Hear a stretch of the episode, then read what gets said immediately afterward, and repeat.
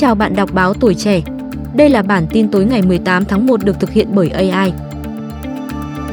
Ngày mười tám tháng một, Công an thành phố Phú Quốc, tỉnh Kiên Giang cho biết đã khởi tố vụ án, khởi tố bị can và bắt tạm giam Nguyễn Văn Tèo, ngụ tỉnh An Giang và Trần Chí Hiếu, ngụ Kiên Giang, do tranh giành khách, đánh người khác ở Phú Quốc. Công an thành phố Phú Quốc cho biết thêm việc bắt tạm giam Tèo và Hiếu vì cả hai đã có hành vi gây rối trật tự công cộng, làm mất an ninh trật tự, tạo hình ảnh xấu trong mắt du khách. Trước đó, ngày tám tháng một, trên các trang mạng xã hội lan truyền đoạn clip ngắn ghi lại cảnh các tài xế đánh nhau ở đường Trần Hưng Đạo, đoạn khu phố bảy, phường Dương Đông vì tranh giành chở khách. Được biết, Tèo, Hiếu đã cự cãi với Nghĩa, tài xế taxi, rồi dùng tay đánh vào vùng mặt của Nghĩa. Nghĩa cũng đánh lại hai người này. Do bị đánh dồn dập nên Nghĩa đã bỏ chạy rồi té. Lúc này, Tèo và Hiếu tiếp tục dùng tay, chân và ghế tấn công Nghĩa. Sau đó, người dân xung quanh đã đến can ngăn. Lực lượng chức năng địa phương cũng có mặt, mời những người liên quan về làm việc.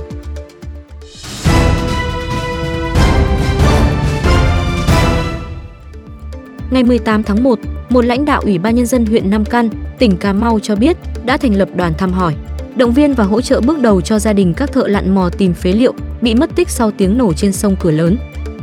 Đây là những hình ảnh trích xuất từ camera nhà người dân cách hiện trường vụ nổ cả trăm mét. Vụ nổ khiến ba thợ lặn làm nghề mò tìm phế liệu trên sông thuộc diện hộ nghèo và cận nghèo ở địa phương mất tích. Trong khi đó, người thân của những người này đã tìm được thêm được một số phần thi thể nghi là của các nạn nhân. Trước đó, khoảng chín giờ ba mươi phút sáng mười bảy tháng một, người dân tại khu vực sông Cửa Lớn thuộc ấp Ông Quyền, xã Tân Ân Tây, huyện Ngọc Hiển, nghe tiếng nổ lớn liền tìm kiếm và phát hiện một vỏ lãi bị vỡ nát phần đuôi. Xung quanh hiện trường có nhiều bộ phận thi thể người vương vãi. Các cây mắm gần hiện trường bị rụng trụi lá. Cách đó vài trăm mét, cửa kính của các nhà dân bị vỡ nát. Các nạn nhân được xác định gồm ông T, bốn mươi hai tuổi, N, ba mươi ba tuổi và H, mười sáu tuổi, cùng ngụ huyện Nam Căn, tỉnh Cà Mau. Cả ba người đều là thợ lặn mò tìm phế liệu dưới sông. Hiện công an vẫn đang điều tra, làm rõ nguyên nhân dẫn đến vụ nổ.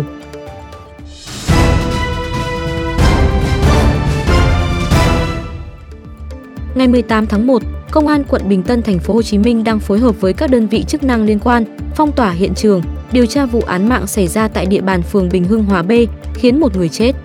Theo thông tin ban đầu, tối mười bảy tháng một, người dân sinh sống gần quán ăn trên đường Bình Thành, thuộc phường Bình Hưng Hòa B, quận Bình Tân, thấy một số người xảy ra lời qua tiếng lại trong lúc ăn uống.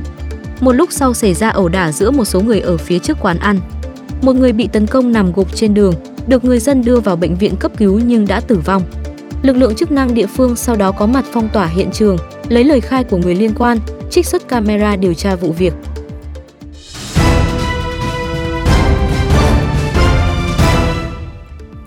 Ngày mười tám tháng một, Phòng Cảnh sát phòng cháy chữa cháy và cứu nạn cứu hộ, Công an thành phố Hồ Chí Minh cho biết một vụ cháy nhà hàng chay xảy ra vào rạng sáng cùng ngày. Thông tin ban đầu, khoảng một giờ ba mươi phút, khói lửa bùng lên từ căn nhà tại số một trăm sáu mươi Trần Hưng Đạo, phường Nguyễn Cư Trinh, quận Nhất. Phát hiện đám cháy, cư dân khu vực hô hoán và kêu cứu. Vụ cháy khiến khu vực mất điện, hàng chục người trong những nhà xung quanh có cửa điện bị mắc kẹt, không thể mở cửa ra ngoài. Nhận tin báo, lực lượng chức năng đến hiện trường triển khai chữa cháy, cứu người. Các đơn vị đã phối hợp đưa ba người ở hai nhà kế bên xuống đất an toàn và hướng dẫn hai mươi người tại chung cư số một trăm năm mươi tám Trần Hưng Đạo thoát ra ngoài. Đến hai giờ sáng, đám cháy đã được khống chế hoàn toàn. Theo Phòng Cảnh sát phòng cháy chữa cháy và cứu nạn cứu hộ Công an thành phố, căn nhà có bốn tầng và sân thượng, diện tích sử dụng khoảng ba trăm hai mươi mét vuông. Ngọn lửa xuất phát từ tầng trệt. Nhà hàng chay này đang trong giai đoạn sửa chữa, trang trí nội thất. Vụ cháy không gây thiệt hại về người, nhưng thiêu rụi nhiều bàn ghế và các vật dụng trang trí nội thất. Nguyên nhân vụ cháy đang được làm rõ.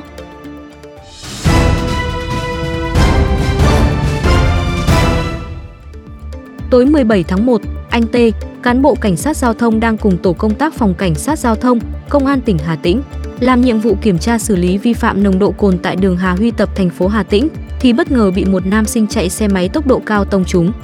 Cú tông mạnh làm anh T ngã xuống đường bị thương, nhập viện cấp cứu. Người điều khiển xe máy gây tai nạn được xác định là một nam sinh, học lớp mười hai trường Trung học phổ thông Thành Sen, địa chỉ tại xã Thạch Trung, thành phố Hà Tĩnh. Sau khi gây tai nạn, chiếc xe máy mất lái trượt trên đường, khiến nam sinh bị một số vết xước trên cơ thể, bị thương nhẹ. Lực lượng chức năng nhanh chóng đưa nam sinh về trụ sở cơ quan công an để làm việc. Nguồn tin từ Bệnh viện Đa khoa tỉnh Hà Tĩnh cho biết, anh T nhập viện với tình trạng đa chấn thương, vết thương ở vùng đầu khâu khoảng mười hai mũi. Ngoài bị thương vùng đầu, anh Tê còn được theo dõi chấn thương ngực kín.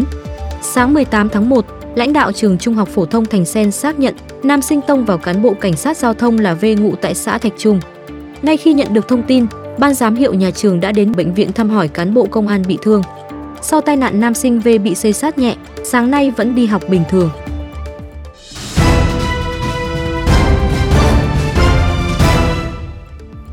Đoạn vành đai hai dài hai phẩy bảy ki lô mét từ Phạm Văn Đồng đến nút giao Gò Dưa thành phố Thủ Đức đã dừng xây dựng thời gian dài.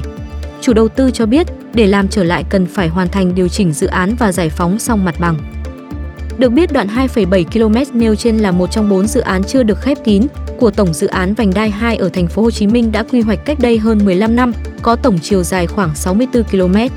Theo báo cáo mới nhất từ công ty cổ phần Văn Phú Bắc Á, chủ đầu tư, sở dĩ công trình bị trì trệ do vướng mắc ở khâu giải phóng mặt bằng và chưa điều chỉnh được các thủ tục liên quan dự án. Từ tháng mười một năm hai nghìn không trăm hai mươi, chủ đầu tư đã bốn lần trình Sở Kế hoạch và Đầu tư thành phố Hồ Chí Minh về thẩm định điều chỉnh báo cáo nghiên cứu khả thi dự án. Nhưng đến cuối năm hai nghìn không trăm hai mươi ba, sở này mới chính thức trình báo cáo thẩm định. Dự án được điều chỉnh hoàn thành tới năm hai nghìn không trăm hai mươi sáu, còn giải phóng mặt bằng vào ngày ba mươi tháng sáu năm hai nghìn không trăm hai mươi tư. Những ngày này quay trở lại công trường đoạn vành đai hai nêu trên, thuộc phường Tam Phú, thành phố Thủ Đức, phóng viên ghi nhận một khung cảnh im lìm, máy móc ngổn ngang và dưới những cây cầu cạn đang xây dang dở đã trở thành nơi nuôi bò, phơi khoai mì.